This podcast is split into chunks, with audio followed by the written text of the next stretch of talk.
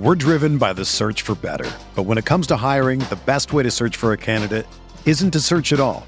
Don't search match with Indeed.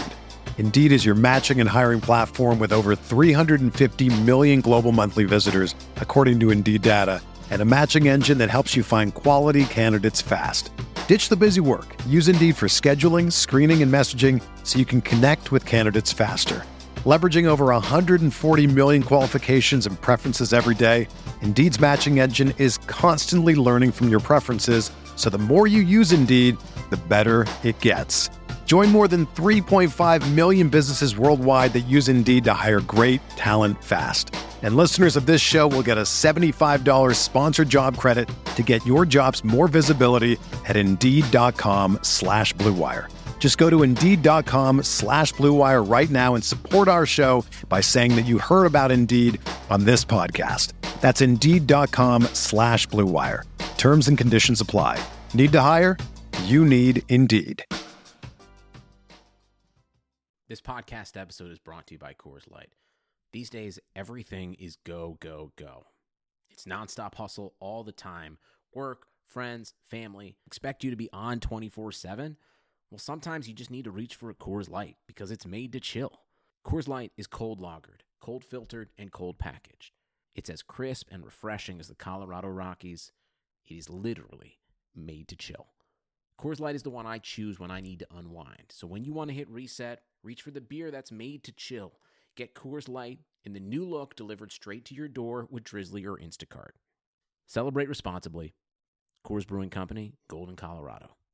Support for this podcast comes from US Bank. When it's time for a new credit card, the best ones do way more than just buy stuff. And that's why US Bank offers credit cards that make every day more rewarding. Earn cash back, score points when you shop, dine out, travel, or binge watch, or get a low intro APR. US Bank credit cards were designed to fit your lifestyle. So make every day more rewarding and check out usbank.com slash credit card. US Bank credit cards are issued by US Bank National Association ND. Some restrictions may apply. Member FDIC.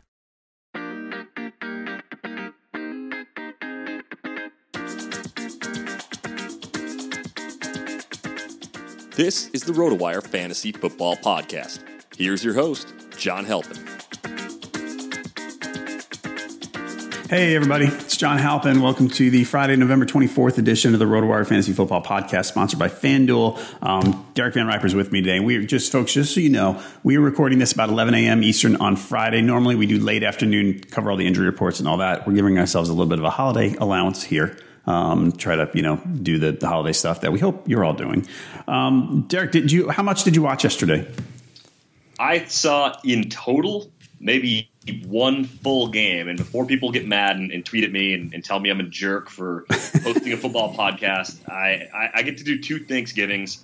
Um, both of them are like an hour and a half away from where I live. So driving cut out a good chunk of my day. Yeah and it sounds like I didn't miss a lot. I mean, like the second half of Lions Vikings was good. Uh, most of Dallas, uh, I keep I want to say San Diego, but it's not. Most of the Cowboys Chargers game was pretty bad, and then of course uh, the nightcap wasn't great either. But I got to see the end of that once I got home. So it was a, a better day for food than for football, both in terms of, of quality and volume. And uh, I think I'm better off for that. Yeah. Um, all right. Here's what we got. I watched I watched a lot. Uh, first game, yeah, you're right. It looked like it was going to be a blowout, and then the Lions made it interesting. The Lions, um, stop me if you've heard this before. The Lions couldn't run very well. Um, Latavius looked like he, the thing is Latavius's numbers were good. He had one big run. Other than that, I felt like he ran for about a yard and a half every time he got the ball. So yeah, so that that kind of skewed the numbers a little bit. The Lions did a pretty good job against Jerick McKinnon too, under two yards per carry. So I kind of look at this as one of those games where the box score doesn't tell you the whole story about how the defense actually played. Uh, but you're right about the Lions. They just they can't run the ball. We didn't really expect them to have a lot of success in this matchup. Minnesota is one of those teams, John. I mean, they're good against the pass. They're good against the run. They just don't have a glaring weakness right now. Mm-hmm. And as long as Case Keenum doesn't start turning the ball over, I, they're kind of like the co-favorites with the Eagles, I think, in the NFC. Yeah, they, they are. They're very good because I kind of thought that was yesterday was a spot that the Lions would step up and you know the look I I always try to look at the whole all right the Vikings are 8 and 2 well they're going to lose another couple where's it going to be and yesterday you know division rival on the road seemed like a spot and They just took care of business, you know. And um, the one guy in the Lions that actually really impressed me was Marvin Jones because yesterday Marvin Jones has been very good lately, but yesterday was a spot for him where you said, "Oh, well, he's going to get shadowed by a really good corner." Um, this this you know they probably keep him in check, and he was just great. And the one the the I don't know if it was the first or second touchdown, it was double coverage, and I mean when Stafford threw the ball, I'm looking and I, you see it, and you're going, he threw directly into double coverage. What on earth is he doing? And Jones just went up and took it from the other two guys on a dead yeah. run and went into the edge. It was great. He was Mar- Marvin Jones is I think is officially matchup proof. Not that many of you are probably saying duh, but he is just he he has really stepped it up lately. And yesterday was a that was a huge game considering the opposition. Yeah, kind of a, a matchup proof like wide receiver two or maybe a wide receiver three in a smaller league, but a guy that you really generally don't want to take out of your lineup at this point.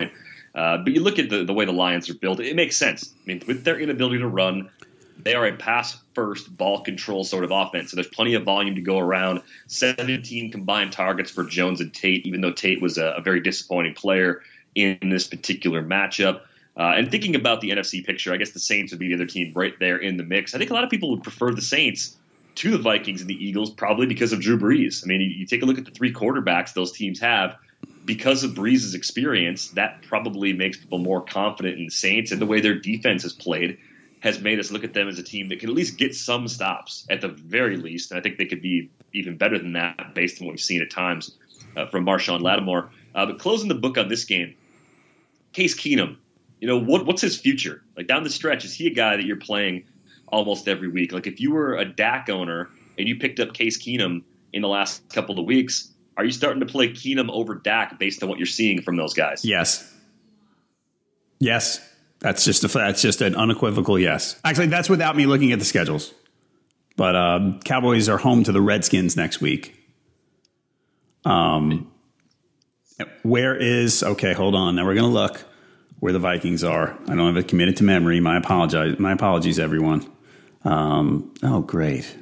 The sites are not coming up. Anyway, yes, I am generally leaning to play Case Keenum because he's playing very well. My uh, my web version of the internet is working, so hooray for the web being what it is today. Hopefully, it stays that way. Uh, but yeah, 280 or more in four consecutive games now for Keenum. Uh, how about a total of is that nine TD passes during that span against three picks? He's been excellent down the stretch. He goes at Atlanta, at Carolina, home against the Bengals, on the road against Green Bay in championship week. Oof. That's good that's going to be a beatdown. Like I, I, well, Rodgers could be back, I guess, by then, but even still, like Green Bay's defense is very soft. So yeah, the next four games are more good than bad. I mean, Atlanta's pass rush could give some teams fits. I think the Vikings offensive line has played pretty well this year too. It's part of the reason why they run it as well as they do, and it's part of the reason why Case Keenum's had some time to throw and, and make some big plays. So maybe the at Carolina is the one game where you would want to sit him. But with Atlanta and Green Bay having some shootout potential if Rodgers is back, or just blowout potential for Keenum going on, and then Cincinnati not being that good, three of the next four are very playable. All right. Um, and also the one quick thing from that game, Kyle Rudolph, fantasy hero, four for 63 and two touchdowns. Let's go to the Cowboys. I feel like you mentioned Dak. I felt like the cor- the chorus yesterday grew so much louder on the, from the people saying basically Dak is being exposed right now as a and and and and the being exposed as blank has a different answer for people. Some saying some people saying he's just not that good. Others are saying, well, he's a complimentary player, not a star, which is what people seem to think last year. What what what is Dak? I think Dak is a second year quarterback on a team that doesn't have good receivers, has one formerly great receiver who's now merely good, who gets a lot of extra attention. He has an old tight end. He has an offensive line that is good but not elite anymore. Uh, everything around him has taken a step back since last year, and I think when your supporting cast pretty much across the board gets downgraded like that, you're going to see some negative fallout from that. So yeah, the turnovers are up. and that's a big concern. He's he's already thrown nine picks in 11 games, only four last year as a rookie. Part of that is being in some situations where he's had to force it a little bit, and ultimately, I think Dak is the kind of player you're still happy to have if you're the Cowboys. Like compared to the teams that need to figure out who their quarterback's going to be next year and beyond, Dallas is still in really good shape. So I'm looking at the way things line up. I mean, yeah, the, the, the matchup yesterday was was also pretty tough, and he's he's let us down in these last three games in particular because he does not have a TD pass in his last three games, and he's been under 200 yards through the air. Uh, a couple of those spots, of course, being ones where you expect them to have to throw it a lot without Zeke. But looking at the Cowboys, they played a ton in the span of 11 days, three games, right? Because they, they played Atlanta, Philly, uh, and then yesterday. And the way that timed out, Sunday, Sunday, Thursday, that's a heavy, heavy workload for a team that, frankly, without Zeke and without Tyron Smith previously, like they've had some major problems. Yep. So for them to come back on short rest, that was not a good setup for Dak or for anybody on the field for Dallas yesterday. Agreed. Um, and one thing I want to add about Dak, uh, he, he week 15 is at Oakland. If there was ever a get right spot, depending on how he does between now and then, that might be it. Um, week 16, they're home for Seattle, and that's when Zeke's back. And I think the thing I want to point out about him is people are now, right now, very down on Dak. And I think this will carry into next year for fantasy people because we are going to remember the second half of the season where Dak seems to be headed toward a, a multi week stretch of disappointment, probably beyond this, these last three. However, if your argument is without Zeke, he's being exposed, next year when you go into draft season, he's going to have Zeke, right? Just don't forget that. Don't don't sit there and say, "Well, Zach Dak needs Zeke and Zeke and worry about that because he's going to have him back." And that's a big factor. And Dak with Zeke has been absolutely fine for you in, from fantasy standpoint. Yeah, I mean, I think the the other thing that's going to be a big factor for how we value him next year is what do they do in the draft? What do they do in free agency to address that group of pass catchers? Dez is not Dez anymore. Maybe he's a, a, number one that if you had a Marvin Jones type player on the other side, it'd be 1A, 1B, and that'd be okay. But I think he sees so much attention and he's lost a step with that and, and with Dak running for his life a lot in these last few weeks. We've just seen this team get exposed. Jason Garrett as a head coach, I mean, not great. Like that, that's been kind of my main takeaway with him for a long time. And I think what they had going last year with a great offensive line, with an elite run game, that, that was one of those things that just made Jason Garrett look a lot better than he really is. And sometimes when we see teams suffer a bunch of injuries, that's when weaker coaches get exposed. Garrett's not the only one. Mike McCarthy, who we've talked about a lot, is looking terrible right now in Green Bay. So I wouldn't put all of this on Dak. I think there are a lot of things out of his control that have, have been pretty rough for him. Uh, that matchup a couple weeks ago when Adrian Clayborn was just destroying Chaz Green. I mean that that's not his fault. Like that's that's terrible. And the schedule again, I think we're maybe overlooking the wear and tear on a team playing three games in the span of like eleven days. Right. I, I think that's fair. Um, Keenan Allen, twenty three receptions in his last two games. Twenty in his last two, 23 for 331 and three touchdowns on 27 targets. I think he's back, right? You were disappointed two weeks ago if you owned Keenan Allen, and I think we're good. We're, we're, we're all set. Yeah, he's back, and it looks like Hunter Henry's role stabilizing. We saw Tyrell Williams score yesterday. Uh, interesting thing, too, Mike Williams got hurt in this game. He was starting to tick up into a larger role. So they've got good depth. I mean, the Chargers are, are kind of holding their own as that team that's going to rally back from a couple games below 500 and possibly make a push into the postseason. It's a talented group. They've got a shutdown corner in Casey Hayward. They've got a good pass rush. They're a little soft against the run, uh, but ultimately, this is a team that's pretty well balanced. The only thing I really am worried about is, is still Melvin Gordon as a, a running back that's not overall that efficient this season. It's been kind of a story for him throughout his career. But more of a concern for me now because I think the Chargers' offensive line is better than it's been in past years. You know, I think in his rookie year and his second year, you could look at that line. They had a lot of injuries. You could see it as a case where things just hadn't been going well for the blocking unit in front of him. So you could give Gordon a bit of a pass. It's becoming a little harder to do that. I guess the other thing I'm a little concerned about, and it's weird to say coming off a monster day from Philip Rivers, it still looks pretty ugly when Philip Rivers is, is back there shot putting the ball downfield. I mean, it, it, it worked yesterday against Dallas. I just wonder against top tier defenses, if they were to make the playoffs, if they were to play in the AFC Championship game against one of the better defenses in the AFC, can Philip Rivers still break down an elite secondary? Uh, I mean, does didn't it always? It's not just a look thing because it's always looked bad, right? It's always it's always it's always looked bad, but it, he used to get more distance when yeah. shot put the ball downfield, and it used to have a little more zip on it. It just give him credit because he's had a couple of huge games these last two weeks, especially. Um, you know, two TDs against Buffalo, 251 in that game, and uh, he's been kind of getting right. But he owns Dallas for some reason too. I'm not sure what exactly is is the story behind that, but I just I look at him as the guy that could be the Achilles heel on this team. I think they're pretty well built otherwise, and, and it could certainly be worse. Again, like I I just think that's the thing that we have to look at is Philip Rivers at this stage of his career. He's 35 years old, turns 36 in December.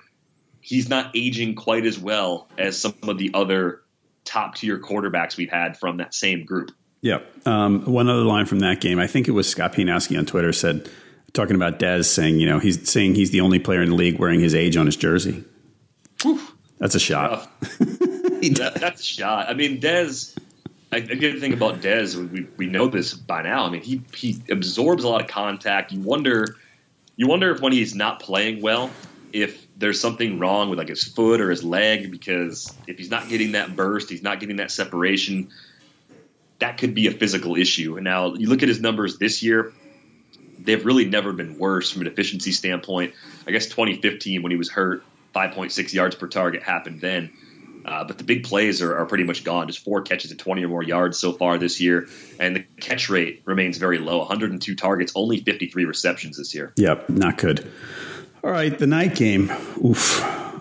Uh, I think Liss wrote the recap of the Thursday games this morning and said the, the Giants game was, let me get the exact quote, was one of the most unwatchable of all time. And I got to tell you, I, I sort of agree.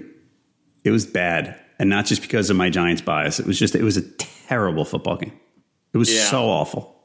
I wasn't in love with it when I got home and, and, got to watch the end of it, and it was just one of those things where nothing the Giants do is interesting right now. And I think for all the crap Odell Beckham takes for you know hitting field goal nets on the sideline and having a haircut that some people don't like how much do we all miss Odell Beckham right now? I mean, like I I don't care about the field goal net or the haircut at all, but even the people that don't like Beckham have to be looking at themselves right now and going, this team was way better with Odell Beckham on it than it oh. is without him. And Eli Manning is just awful. Like he's so bad right now. I said it before the, the San Francisco game a few weeks ago. That that might be the last good game Eli Manning ever has. You did say I, that. Yep. I'm convinced that he's just done. And at two and nine, I mean, it, throw throw Davis Webb out there for five games, see what happens, and then prove prove to your Davis Webb truthers that he's not the guy, and then move on. But frankly, it's not even a fair shot if Webb gets that. Like if you give Davis Webb five starts with this supported cast, that doesn't really tell you much of anything. Yesterday we had this. I was having this discussion with my dad, and he was pro Webb, saying, you know, there's no reason not to. And my argument was basically, well I mean, you might be right, but I think the Giants, I mean, the, the whole argument is, you know, we don't know what we have until we let the guy play. And I'm saying, well, we don't know. The Giants might know. That doesn't mean, you know, because we haven't seen him doesn't mean they haven't. And maybe they might be looking at him in practice and saying, well, this guy's just not ready. But if they think he might be, and I understand, you know, the idea would be, you know, he could go in and pull a Nathan Peterman. Like, you don't know. But after last night, it's almost like last night won me over because I watched Eli and went, You're right. The supporting cast is terrible and the offensive line is bad, but Eli, Eli's he's just not good. No, he's, he's, he's done.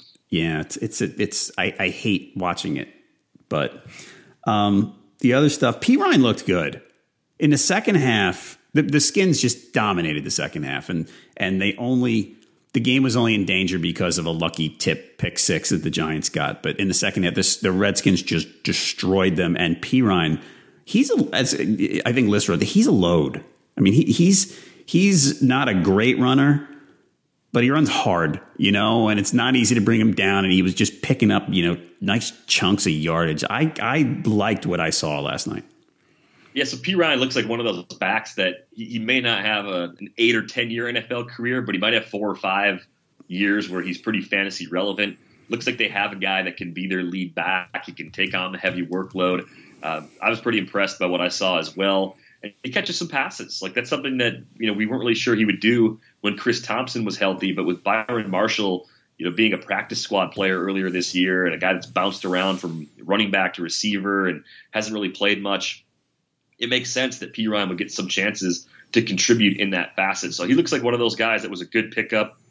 If you took that chance on him, uh, when Rob Kelley went down, or you had him just stashed away before that, you're going to be happy with what you get down the stretch. And the question I have pertaining to the Redskins is you know, how good can they be with Jamison Crowder as their number one receiver? Like, can Doctson take advantage of matchups on the outside? Can someone else step up to complement him? Because Vernon Davis just vanished from this game. I, I don't know if there's ever any reason reported for he, that. He was he was sharing time with Niles Paul, which was weird.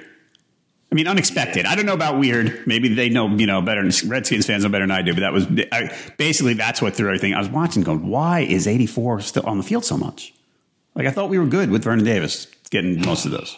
Well, yeah, Niles Paul is one of those guys that is like a workout warrior and has a, a good reputation with the coaches and gets a parking space close to the door because he's he's just he's that guy. Like they, they like him. So I, why why they didn't want to have Vernon Davis more involved against the Giants team? It's been atrocious against tight ends. I, I don't know. Uh, Doctson kind of salvaged would have been a quiet day with that late TD, and you know, Crowder has in these last three or four weeks just bounced back to the point where if you were disappointed and you kind of wrote it out, maybe just benched him instead of cut him in like a ten or a twelve team league, you are really happy with that decision because he has become a target monster. Um, Crowder last four games 42 targets, 27 catches, 412 yards. I would say do not ask us anymore if you should start Jamison Crowder because yeah. the answer is yes. That is that is totally crazy, and I I played Dez over him, thinking that that was a logical thing to do in uh, one of my more shallow leagues, and that is a huge huge mistake on my part. Probably something I won't do again all season.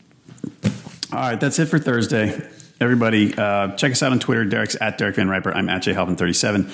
You can also reach out at RotoWire or reach out on Facebook. And if you want to, player updates or newsfeed at RotoWire NFL on Twitter. All right, we're going to go through different from usual Fridays instead of uh, sort of all over the place, not all over the place, but you know, questions about um, different games, but not every game. We're going to go through the rest of the Sunday, the rest of the uh, Week 12 slate. First up, Bucks Falcons.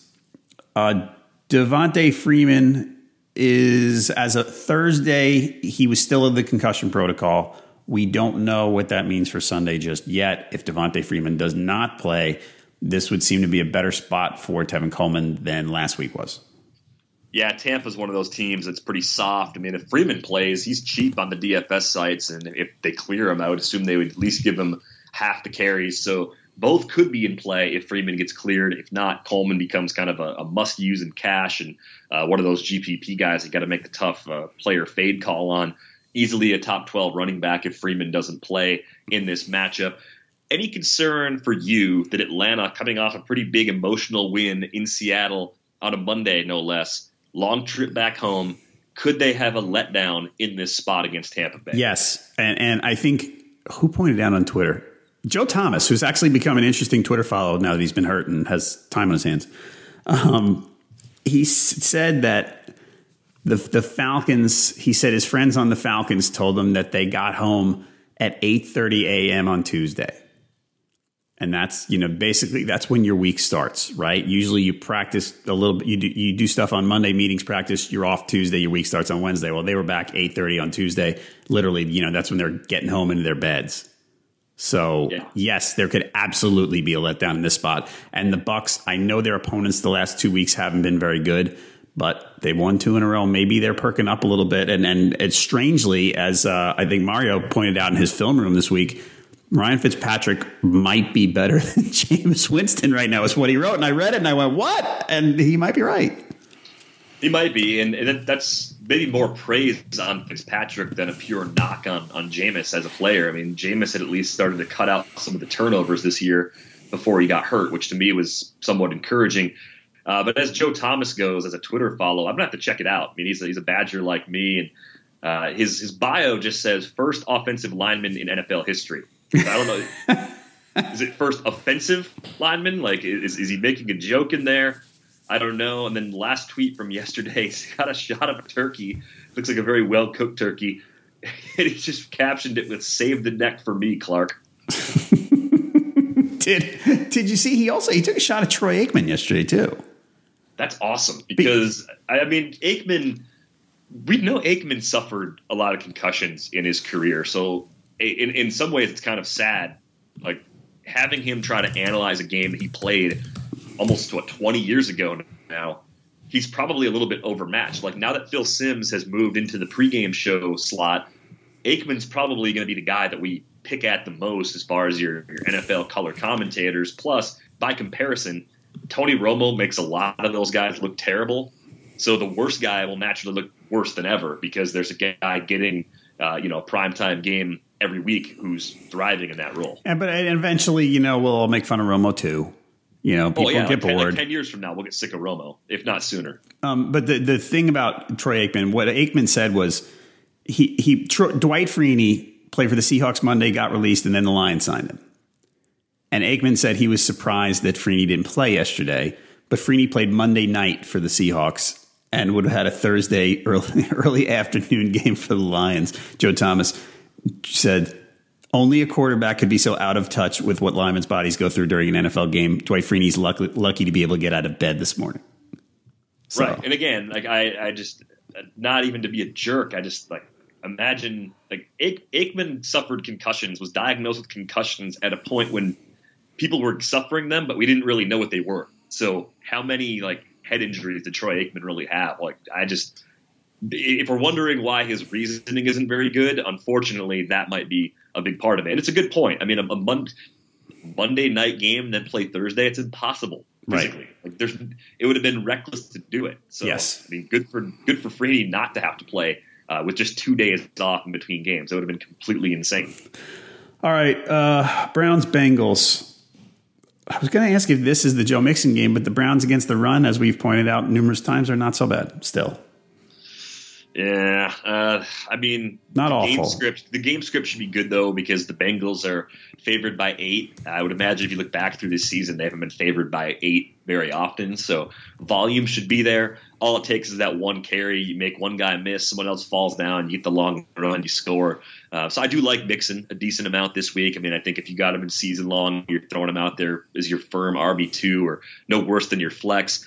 How much do you like Andy Dalton though? The over under is only 38. I mean, the weather in Cincinnati, by comparison to Cleveland, shouldn't be as bad. Further south, not on a lake, all those things are are generally good. But do you trust Andy Dalton as a tournament caliber DFS play, or as a hey, I'm just going to mix and match this week because I don't like my matchup for my usual starter? I have him as my number 15 quarterback, so take that however you want. I I think that this is one of those. Well, this game's in. Yeah, I don't know. I, I think he'll be okay.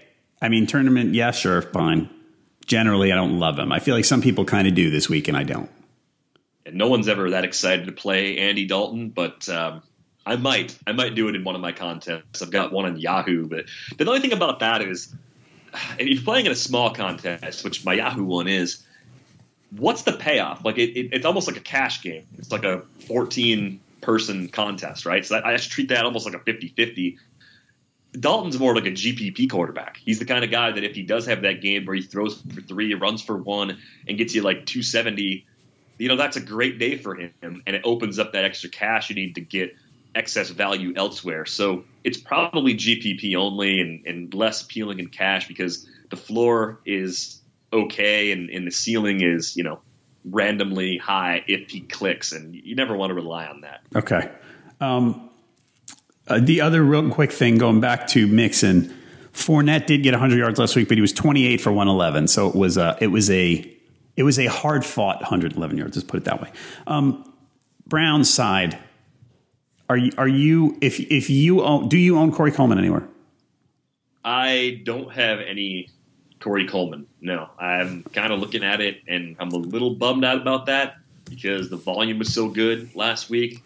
Uh, but he's going to get top attention every single week. So I think while the volume should be there target wise, what he does week to week could fluctuate quite a bit for a player with that volume. I mean, they, he's their best receiver by far. So it makes sense. He should be force fed. He should get a lot of red zone targets. All of that should be there. I mean, percentage wise, he should get a lot of red zone targets. The Browns will spend that much time in the red zone. So you look at Coleman, he's probably a top 25 receiver for me here on out. And if he were on a, a better team with a better quarterback, he has the talent to be a top 10, top 12 player at the position. I think he can be that good. All right. I'm only, I have him in a flex spot in a league, but he's only playing over Corey Clement and Gore. So, and it's PPR. So, um, yeah, I, I, I wonder if this, if this makes Kizer not as horrendous, if that's a compliment. Yeah, I so. mean, it, it, probably helps. Experience will help Kizer too. I mean, he he took over on a bad team to start the year and got the opportunity from day one, but that wasn't a team that was only a competent quarterback away from figuring it out. You know, there's, there's a lot of other moving parts that still need to get better in Cleveland for them to uh, start taking a step forward to Sean Kizer. Okay, next up, Titans Colts. Um, you always you, your gut is to pick on the Colts, but we talk about it every week about how you know we look at the Titans and kind of go, eh. Um, DeMarco Murray, the Murray Henry thing. Henry's production has been good, but workload wise, it's still the workload still says Murray's the guy that he's the lead dog and Henry's the second fiddle. Is that how you look at it this week and thinking about playing both those guys? Yeah, I think it's it's easier to think about Henry in like a 14 team league with a flex, but in like 12 no flex, I don't think he makes the cut unless you've got a couple injuries at running back. I played played Marcus Mariota over Case Keenum in one of my two quarterback leagues this week, so that's that's going to be a sweat now based on how well Keenum played against the Lions. I think with Mariota, the encouraging thing we've seen more recently, you know, he's finally running again after that hamstring injury. There were a few games where he didn't do much on the ground. At least that phase has come back. Had the rushing score against Pittsburgh, had 51 yards two weeks ago against the Bengals. Uh, but the overall concern with Mariota, the turnovers. You know, they've they've been there. Four picks against the Steelers.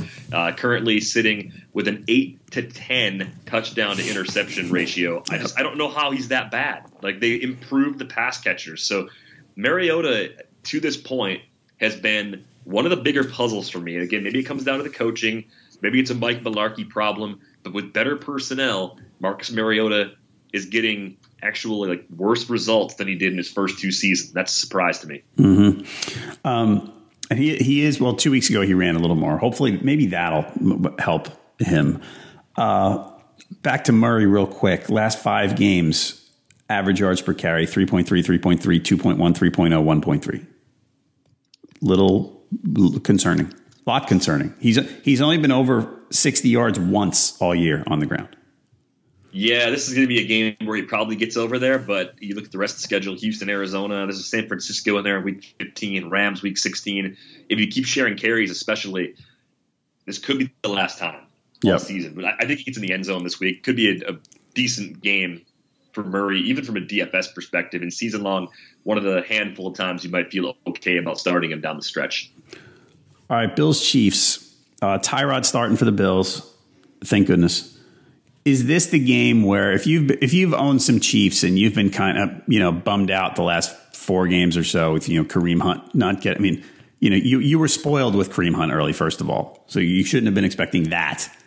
But is this sort of the get right game where they just blow the Bills out and Kareem Hunt gets two touchdowns and 120 from scrimmage and Alex Smith does great again and Tyreek scores and Kelce scores and all that? I would like to see Kareem Hunt do that, even though I don't even have him anywhere. Like I, I got shut out on Kareem Hunt this year, which is looking okay now. Didn't look so good at the beginning of the year. Uh, I think the problem I have with Buffalo, like I never know what team's going to show up. Like being on the road at Arrowhead, it seems like there's some more fold potential there. Their run defense isn't nearly as scary since they traded Marcell Dareus to the Jags several weeks back. So it all makes sense. And I think with the Chiefs, getting Hunt established would go a very long way to take some of the pressure off of Alex Smith. Part of the problem too is just the design, the play calls haven't been as good. It seems like these last few weeks too. So they need to figure it out. I, I think this is a get right spot. Vegas is is kind of an interesting uh, way to look at it too. I mean, the Chiefs are favored by nine and a half, and the over under is forty six and a half. So they're still buying in on the Chiefs as capable of at least doing well at home against the Buffalo defense. It's been pretty inconsistent. Yeah, and everybody um, back to Kareem Hunt in ten games. He's over 1,200 yards from scrimmage and has six touchdowns. So if you're unhappy and complaining, please shut up. No one wants to hear from you. yeah, I mean the Bills are giving up 117.7 per game on the ground, eight rushing scores this year. So they're kind of like league average in terms of yards per carry that they have allowed. Uh, maybe a, tick worse than league average in terms of total yardage per game, but really, it's not a bad spot for Kareem Hunt at all. Uh, what do you do with Tyrod this week? I mean, if if you got a bad quarterback situation, he's probably been cut in most leagues with Peterman taking the job last week. Maybe he's been scooped up again at the time since.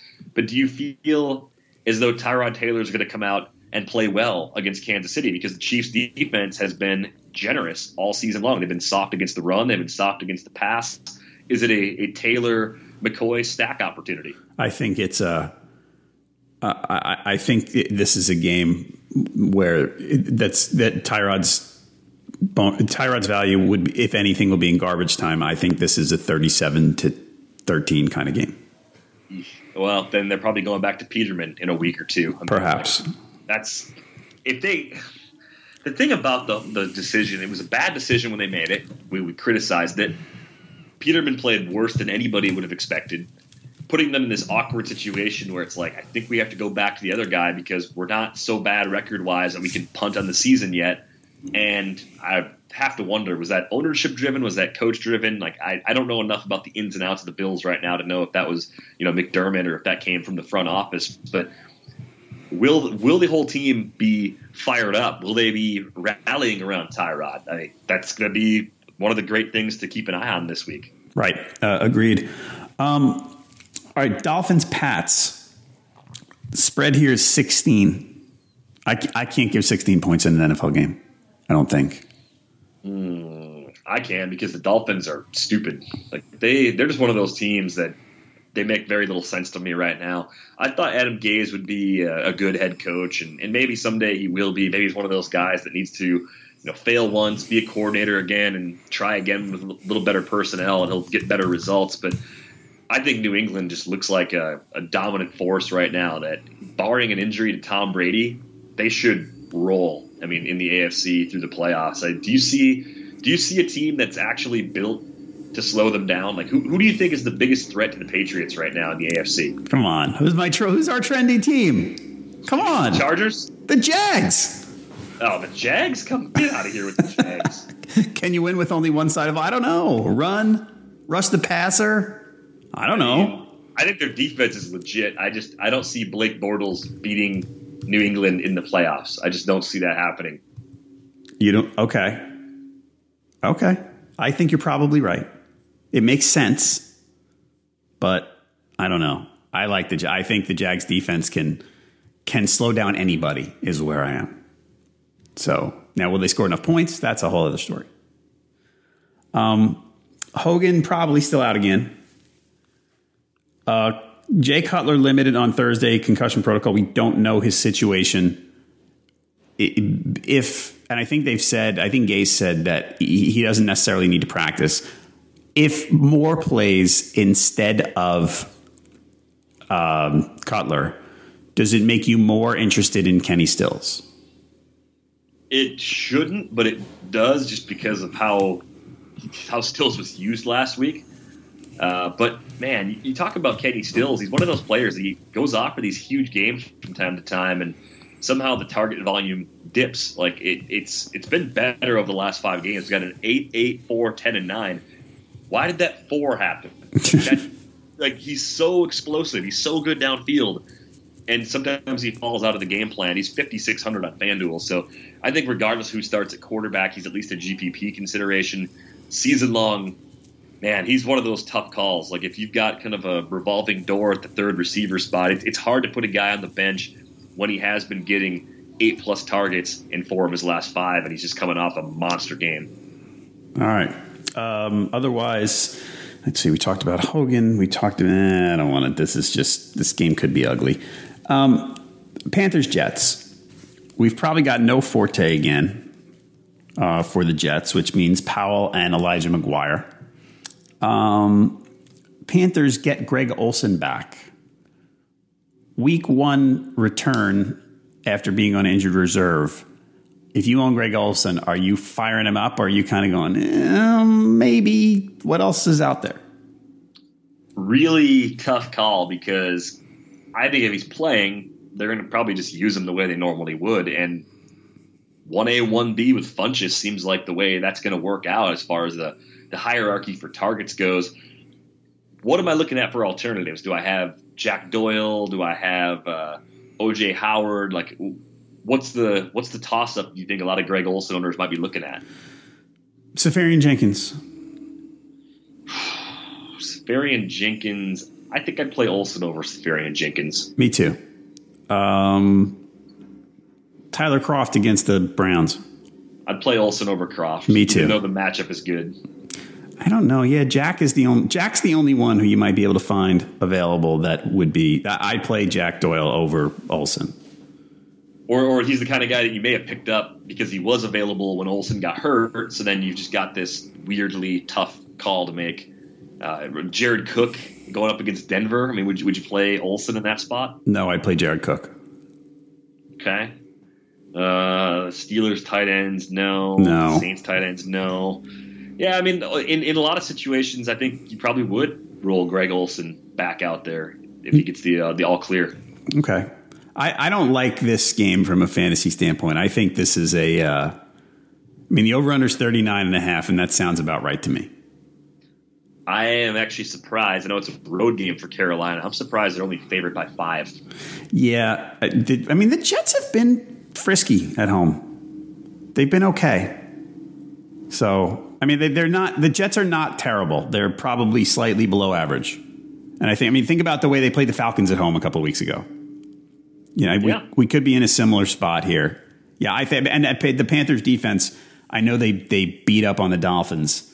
I'm sorry, the Panthers offense is, uh, I don't know about this.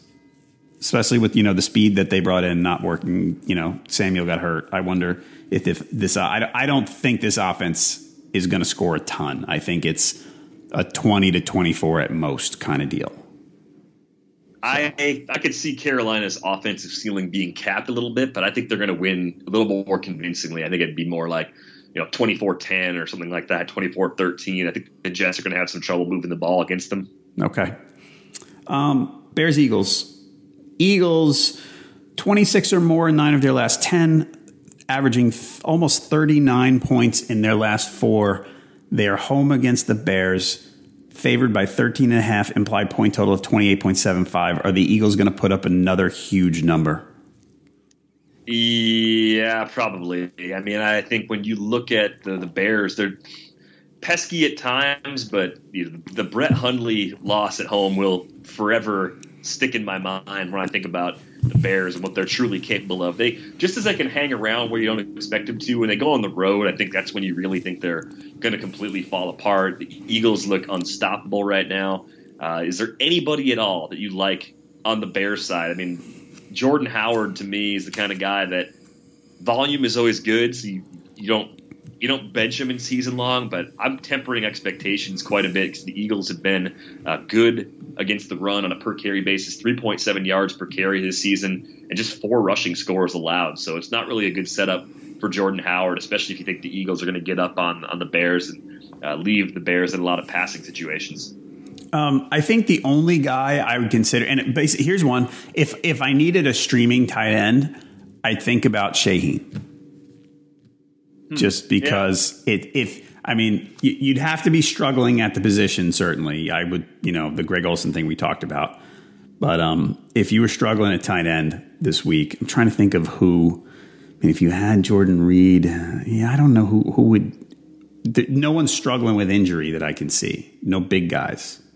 So I don't know. I guess you'd have to be deep. I mean, I I think in DFS I might throw a dart at Shaheen just because and it might be a garbage time deal, but I don't know. It's funny. Mario wrote some nice things about him in the film room. Um, that's it though. I see. Here's the thing. There's a lot of big spreads this week. There's four double digit point spreads. it's I'm, I'm looking at my my Yahoo Pick'em contest I'm in. We've got kind of a staff Pick'em thing going on, and for the second week in a row, I am loaded with favorites. Yeah. I'm giving up the points pretty much across the board this week. I think the, the two underdogs I actually like Tampa Bay getting like 10, 10 and a half, depending on where you look, and then Houston on Monday night at Baltimore. And I'm not even feeling that good about the Houston one because Baltimore's defense has been pretty nasty. So I, I, may even switch that. So I may only have one underdog going into this week. It's it's it's bizarre because usually, you know, I want the points and I want the the close game, but I I don't see it. I think some of the bad teams right now are just really bad. Yep. I mean, we, you've got four games double digits and four more between seven and ten. That's that's that's some big spreads. Um, uh, yeah, Eagles. The one other Eagles question. After last week, with with the way the snaps broke down, I mean, Ajayi played, or the week before, I guess it was. Was it last week they played? I don't remember. Um, after the last game, when Ajayi had the big run, but snap wise was clearly second fiddle to Blount. If you own Ajayi, I have Ajayi in one league, and he I, he, I, he, scares the crap out of me. Like I don't know what to do. I, I'm starting him, but I hate that I'm starting him. What are your alternatives to start in his place right now? Frank Gore. I'd play Ajayi. Yeah, right? It's I mean because Gore, I look at Gore and I go, I know the volume's there, but I'm gonna I'm probably gonna get 14 for 50, and the odds I get a touchdown are probably you know 30 to 40 percent. Yeah, are you looking at the Eagles' backfield and, and I know they use their backs a little differently than New England does, of course, because they don't have as many of them lining up running routes as receivers. But from a fantasy perspective, and the usage and the number of, of players they get involved, is there a parallel for you between the Eagles and Pats and how you feel about owning any of the running backs in those backfields? Um, somewhat, yeah, because once you get beyond the two man committee, it's an issue. I mean, with the Pats, I feel like I get the roles now. And White, even as a pass catcher, doesn't have enough of a role for me to play. But the other two I can live with. Burkhead more in a PPR league. But the yeah, the Eagles, I don't know. Actually, it's, it's a little different because the, the PPR thing is, matters and the pass catching thing matters because I look at Clement and I go, I don't know. Unless I think the game's going to be a, low, a blowout, I don't know if I want to play him because there's three guys, and I think he's probably the third guy. Yeah, and and that's the thing too is like if they get up big, they don't want to lean heavily on Ajayi or Blount necessarily because those are important players for them later. I mean, the advantage of, of rotating three or four backs is that you keep everybody fresh for the later part of the year for a playoff run. Uh, so it certainly makes sense to do it the way Doug Pederson's done it. I just I have a hard time believing that we're not going to get to a point where they consolidate just a little bit. Maybe that's you know week 15, week 16. Maybe it's the beginning of the playoffs. I don't know when they're going to do it, but I don't know if they're going to keep mixing and matching personnel quite that much. I was wrong about it last week. I'm willing to continue looking at that situation, thinking that things may become a little clearer as we get closer to championship week. All right. Um, two bits of news that uh, I'm looking at on RotoWire. Cutler expected to be lifted from the concussion protocol, and Devonta Freeman no contact in practice on Friday. If you own Tevin Coleman, be ready to roll. Um, FanDuel is fantasy football for everyday fans. New contest starting every week with no busted seasons. There's something for everyone. Lots of contests to choose from, starting at just a dollar. Just pick a contest, choose your team, and watch your score real time. And if you're like me and you didn't cash on Thursday's game, you just run right back in with a different lineup for Sunday. So it works out great. Um, yeah, I didn't do well yesterday there. Um, I I did the, the Vernon Davis was the just the, I mean yes so chalky I know, but he was a killer. I mean I had Keenan Allen and it just didn't matter. So I was bummed, very bummed. total total punch in the face. Yes, from, Vernon Davis. It was so just ridiculous that that happened. Um, otherwise, here I'm looking on FanDuel for Sunday. Alex Smith, 7,600. We've talked before about how the quarterback salaries are not um, crazy. I think I'd be shorting the Saints. I got to say, the Saints running backs are fourth and fifth in the salary list, and I, I don't want anything to do with those guys. Is that because of your opinion of how good the Rams' run defense is? Because that's that's one of the continuous surprises for me. Four point five yards per carry, ten rushing scores allowed by the Rams. And it just seems like the Saints want to run the ball right now. So I, I, wonder if people are looking at it the way you are, or if you are actually the outlier with regard to how you want to handle the Saints this week. I understand logically that the Rams have been giving up four and a half yards to carry, and that the over under here is 54, and people think they're going to score. I, I see these as two teams with two solid defenses that are going to hold each other down more than people, more than the Vegas seems to think they will. Okay. All right. That's, it's a, hey, I, I like it as a, a bold take. Um, I I don't see I don't see as much of a, a, concern with them. I mean, the price is high enough where yeah, you can look at Kareem Hunt and say, well, Hunt gets the role that Ingram and Kamara try to share. Although the Saints just run it so much more than they have in the past that it's like having enough for two backs to go around every week is part of their plan now. Uh, but Kareem Hunt being 7,700, that's going to draw attention away from the Saints.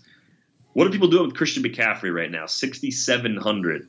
I mean, that's a pretty fair price for a guy that should continue to catch a lot of passes and has had back to back games now uh, where he's been right around 18 points on FanDuel. Yeah, but it, we're in half PPR here. And he was five rushes for 23 last game. Like, basically, we've seen the one really good rushing game from him. When when everybody was running it on the Dolphins too. Yeah. So I, I do not want this case, this one. Um, Mixon's kind of cheap, like 6,200, not cheap, but not bad. Um, Devontae Booker at 5,500, I think is where I might go in in a tournament. I think I would like that. Yeah, I think the the way that things are, are breaking down, it looks like Jamaal Charles is really being phased out. So I think there's a pretty good case for Booker as a GPP only sort of consideration. Uh, you know, I keep looking at James White as the the cheap New England player you can get Right. I just like him so much more in a full PPR scenario than a half PPR because that's where he's going to make uh, make value is just catching a lot of passes. So I probably don't play White on FanDuel this week. Uh, I'm looking for some cheaper running backs. There's not much under five thousand, like for as far as your ultimately like cheapest lottery tickets. I think the player that's going to be very heavily owned once we get more clarity on Devonta Freeman is Tevin Coleman at that $6,200 price tag his ownership rate is going to be through the roof if Freeman gets ruled out. Yes, I agree with you. All right, uh, over two and a half million players have won a cash prize playing on FanDuel. To take advantage of our special offer for new users, sign up today, fanduel.com slash RW. You will get a free six month RotoWire subscription plus free entry into the NFL Sunday Million, where you can face off against me and probably win, which offers more than a million dollars in cash prizes, and that's with your first deposit on FanDuel. Just visit fanduel.com slash RW, void where prohibited. Thanks, FanDuel, and good luck, everybody, when you go in there and play. Uh, Seahawks Niners, uh, still no Garoppolo. I get, I, I understand it. I've, I've, gotten over it, and I understand it. They don't want to. They they want him, him, to be in a position to succeed and not to maybe get killed. Um, any interest in the way the Seahawks backfield's breaking down? Rawls was a healthy scratch Monday, right? Yeah, he was. So, and Lacy is worthless. So McKissic, any interest? He got 12 touches. I know he's more of a PPR guy. He's, I mean, he's he's the best back they have pretty clearly right now. Yeah, and he's the back that per carry has been somewhat good when the rest of their backs really haven't been. Uh, aside from the guys on IR, I mean, Chris Carson looked pretty good. I, I, saw a note on the site though. Chris Carson could make it back in December. He could be one of the players that gets brought back from IR. So if you're in a situation where you have one of those bench spots, it's been kind of a what could go right spot. Chris Carson maybe comes back in the fantasy playoffs and contributes. I mean, you look at the matchups: Week 15 against the Rams, 16 against Dallas. Maybe the kind of guy that you stash away. It's risky, but stranger things have happened. It's strange. Yes, that's true. Um, otherwise, Niners. There's nobody. Marquise Goodwin. There's no. I mean, I know the Seahawks are weaker. I mean, Hyde. I'm I'm happy to play. I mean, you're going to play him if you have him, certainly. But yeah, I, I I'm fine with Hyde in this spot. I think it's. I mean, I'm not. Has it normally you look at the Seahawks defense and you kind of get scared, and I'm going, eh, no, nah, I'm good with him at home against the Seahawks. How chalky do you expect Jimmy Graham to be this week at seven thousand? Um, pretty darn chalky, if I had to guess. He's the fourth salaried tight end. It's Gronk, Ertz, Kelce, and then Graham. So yeah, he's going to be on quite a bit as long as he's healthy. He didn't practice Wednesday. Is that where we are? I think that's pretty normal. It's an ankle injury for him right now, but Jimmy Graham gets a lot of maintenance days in, in yep. practice throughout the week anyway. Usually it's because of his knee. So uh, the target volume's been good. I know a lot of his value this year has just come from a high TD rate. He's got five in the last uh, four games and seven in the last uh, six games. So 11, 9, and 8 the last three games target wise for Jimmy Graham. If he keeps seeing that many targets, Seahawks may have to throw a lot more most weeks. This might not be one of those weeks where volume is necessarily high. They may just be trying to run it with their mediocre running backs throughout uh, the second half or something. But Graham at 7,000, you know, I, I, don't see a strong case to fading him. Uh, Gronk's a little banged up. He's supposed to go from, you know, what it looks like right now anyway. Uh, so it, it looks like good chalk in the case of Jimmy Graham. Okay, that's fair. Um, Saints Rams. We talked about the running backs. The other the other thing about this this game maybe being a less of a shootout than than the over under would suggest. With Robert Woods out for the Rams, you know, so bas- basically one of their big receiving targets down. Does it make if you think this is going to be a high scoring game and Robert Woods is out, are you thinking hard about Sammy Watkins?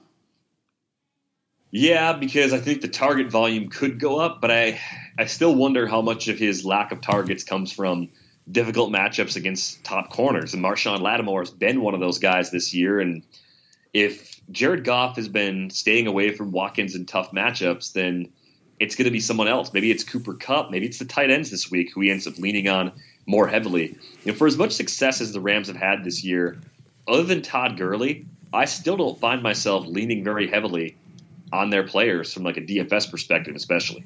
All right. Um, I have. I mean, Gurley's been just so solid, but you know, I know what you're saying. Um, all right. Otherwise, in this game, I mean, Michael Thomas is always good. Brees, you're fine. I mean, basically, if you think you, if you think this is going to be a high score, and you're you're going fine with both quarterbacks, you're fine. You mentioned Brees earlier, right? I mean, you're like I said, I'm I'm not there, but I would suspect you are, like most people. I like Brees a lot more at home than on the road, and uh, I mean he. I'm, i kind of look at that Buffalo game in Week Ten uh, as one of the the games that gives me some pause. I mean, this year he's been generally pretty good away from the dome, so it's more about the volume you expect him to get. If you think the Rams can put up a lot of points, if you think the the Vegas over under is right, then you can play Brees. If like John, you think it's a little bit too high, then it's probably more of a defensive battle, probably a little more running back centric. I don't think I'm going to have Brees in DFS this week. I don't think I'd stay away from him in season long, but in DFS, I don't want to pay the premium for him. Okay. Um, Jags Cardinals. Do the Jags stumble here?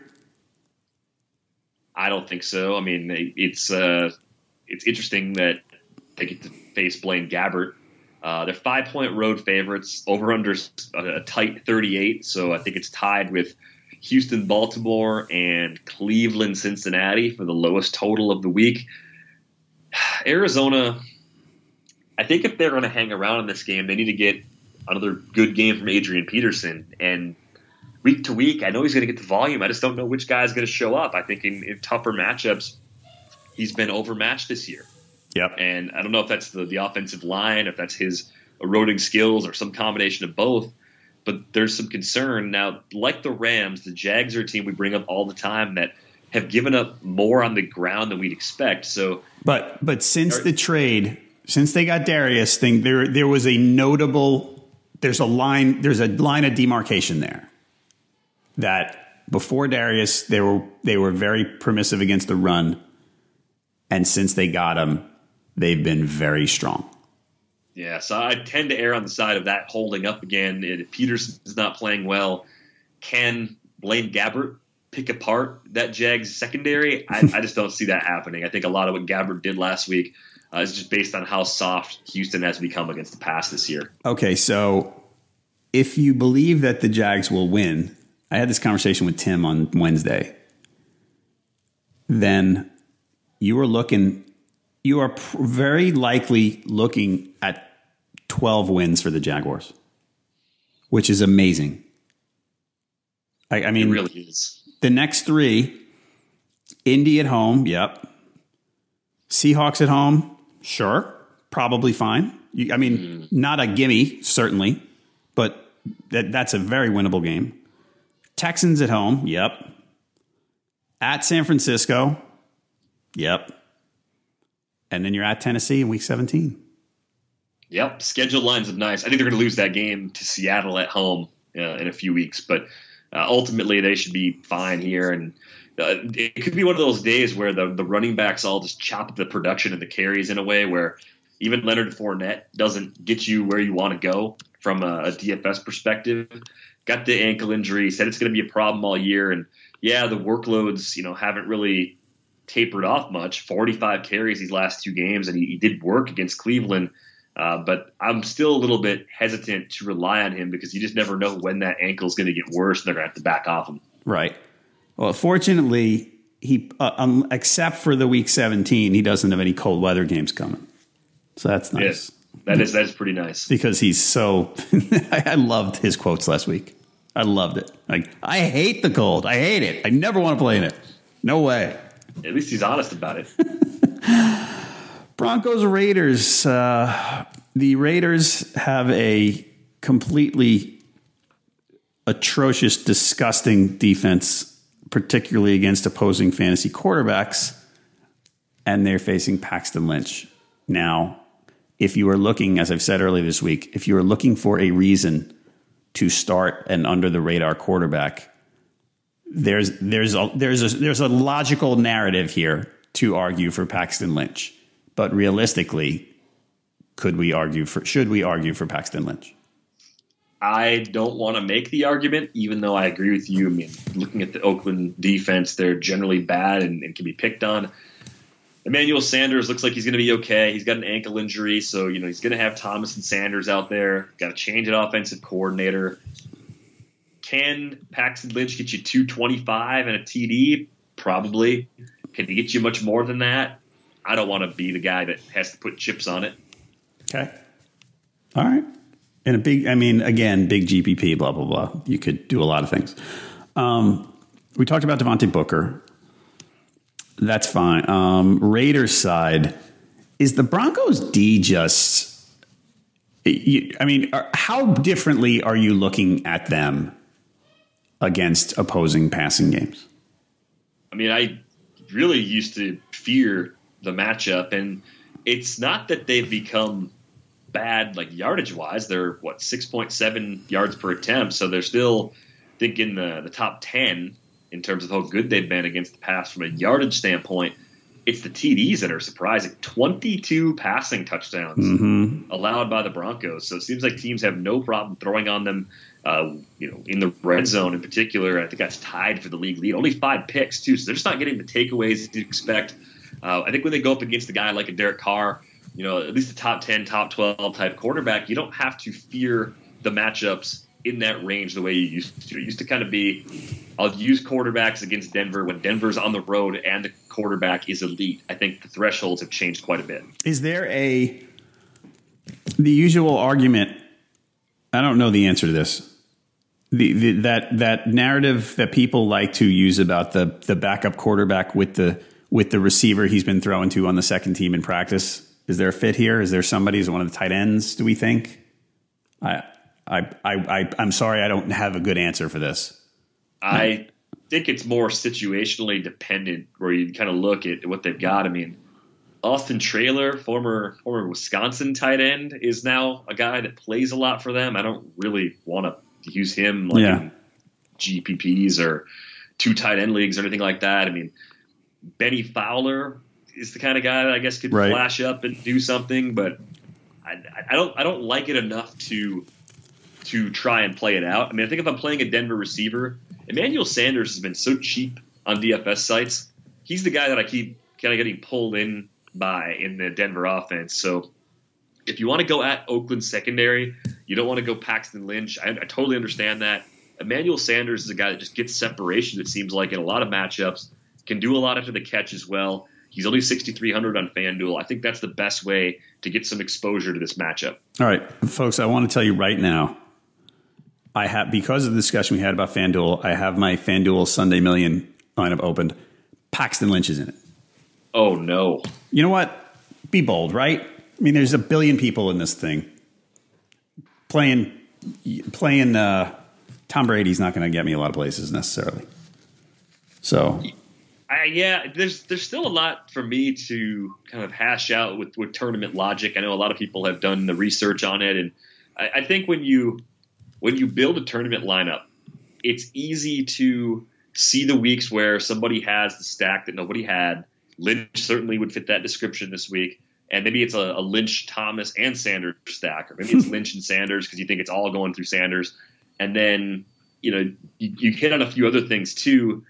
It's not just having the quarterback receiver combination that's unique, it's finding two other things that were under owned for various reasons. And sometimes that's a, a star player that people are fading and you just say, you know what, this is this is a better spot than people realize, or star players produce all the time because their volume is so good and the setups are so good. I'm going to go ahead and and roll somebody out there that everybody's staying away from. And this week, I don't know, is Antonio Brown the kind of guy that people are staying away from for fear of a blowout? Probably not. But where where do you see a top end player getting overlooked with so many blowouts potentially on the slate? Because that that's the other wrinkle that you have to get right. It's not just the odd thing like a Paxton Lynch. It's oh, but I used that money on a guy that nobody else wanted who's really expensive.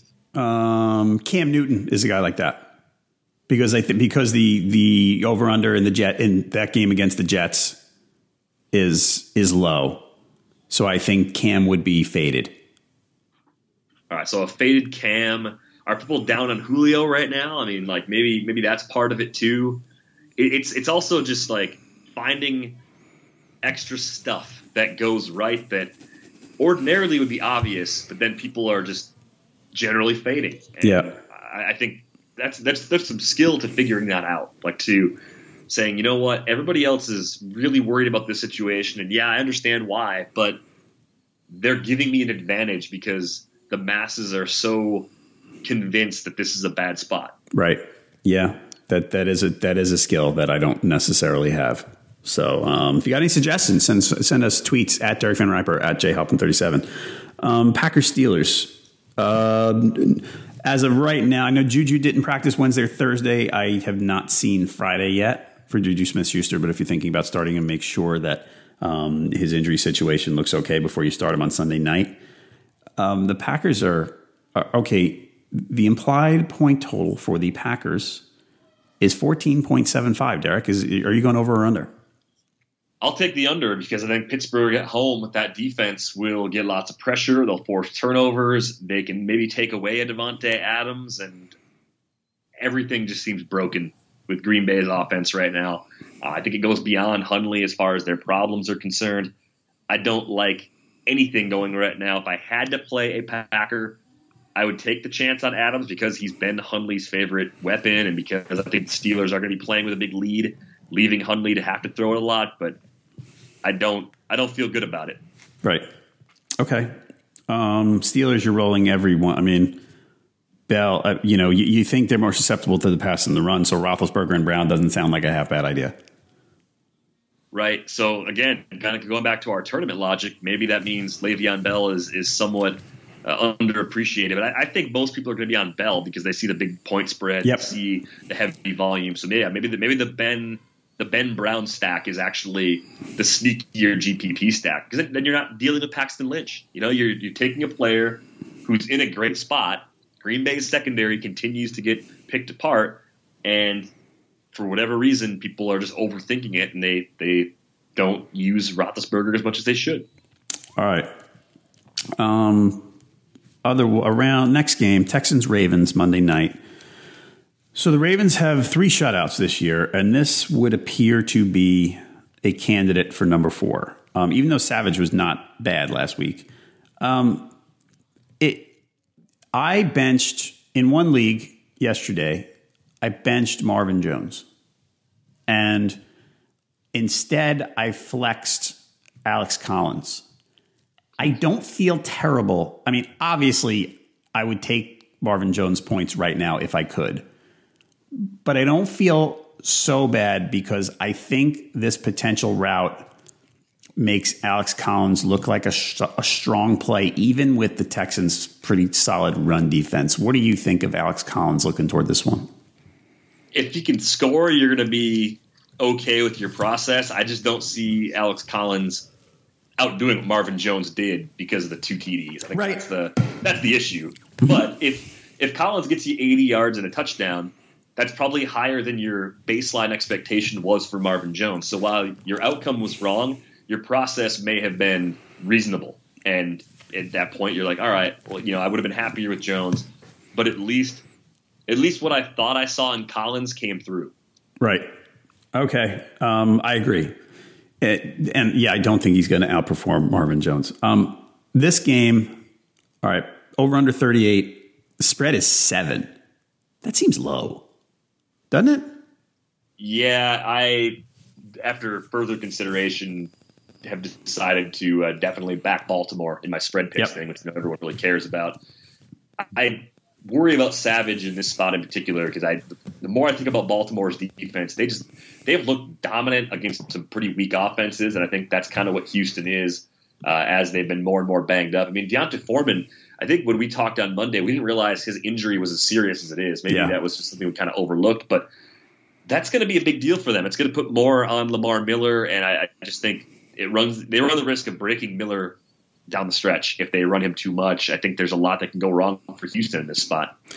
Um, if this is a blowout, does it make you like DeAndre Hopkins more? I mean, he's one of those guys. If you have him, you're starting him, but you don't love because of the matchup. But I mean, he, the volume is just hard to look away from, and if there is garbage time, he's gonna he's gonna look pretty nice. Yeah, I mean, I think it could be a really uh, interesting volume setup for him. I think efficiency could be kind of brutal. It could be one of those games where he gets like 18 targets, catches 10 of them, and has 77 yards or something. Like it's just you know ugly per target numbers, but PPR numbers that you're okay with. Right. Okay. Hey, that wraps it, everybody. Listeners to this podcast get a free 10-day RotoWire trial rotowire.com slash pod. No credit card needed. That lets you check out nearly all the features on the site. Take a look now, rotowire.com slash pod. All right, Derek, we're wrapping this up a little after noon Eastern on Friday. Um, what should people be looking for us over the next 48 hours when we're going to have kickoff for week the rest of week 12? Well, check out the updated rankings from Jeff. Check out Mario's film review. The DFS tools will continue to be op- optimized and updated going into the weekend. So, yeah, look at the value reports, the optimizers, uh, the articles, lots of good stuff to get you ready for this week. All right. That's it, folks. Thank you for listening. Um, thank you for the reviews and the ratings. We always like to say that and keep them coming. They, they really help us. Um, and that's it. This is the Black Friday edition of the RotoWire Fantasy Football Podcast, sponsored by FanDuel. Our next episode is going to be coming on Monday, so please check back then. For Derek Van Riper, I'm John Halpin. Thanks a lot and good luck in week 12.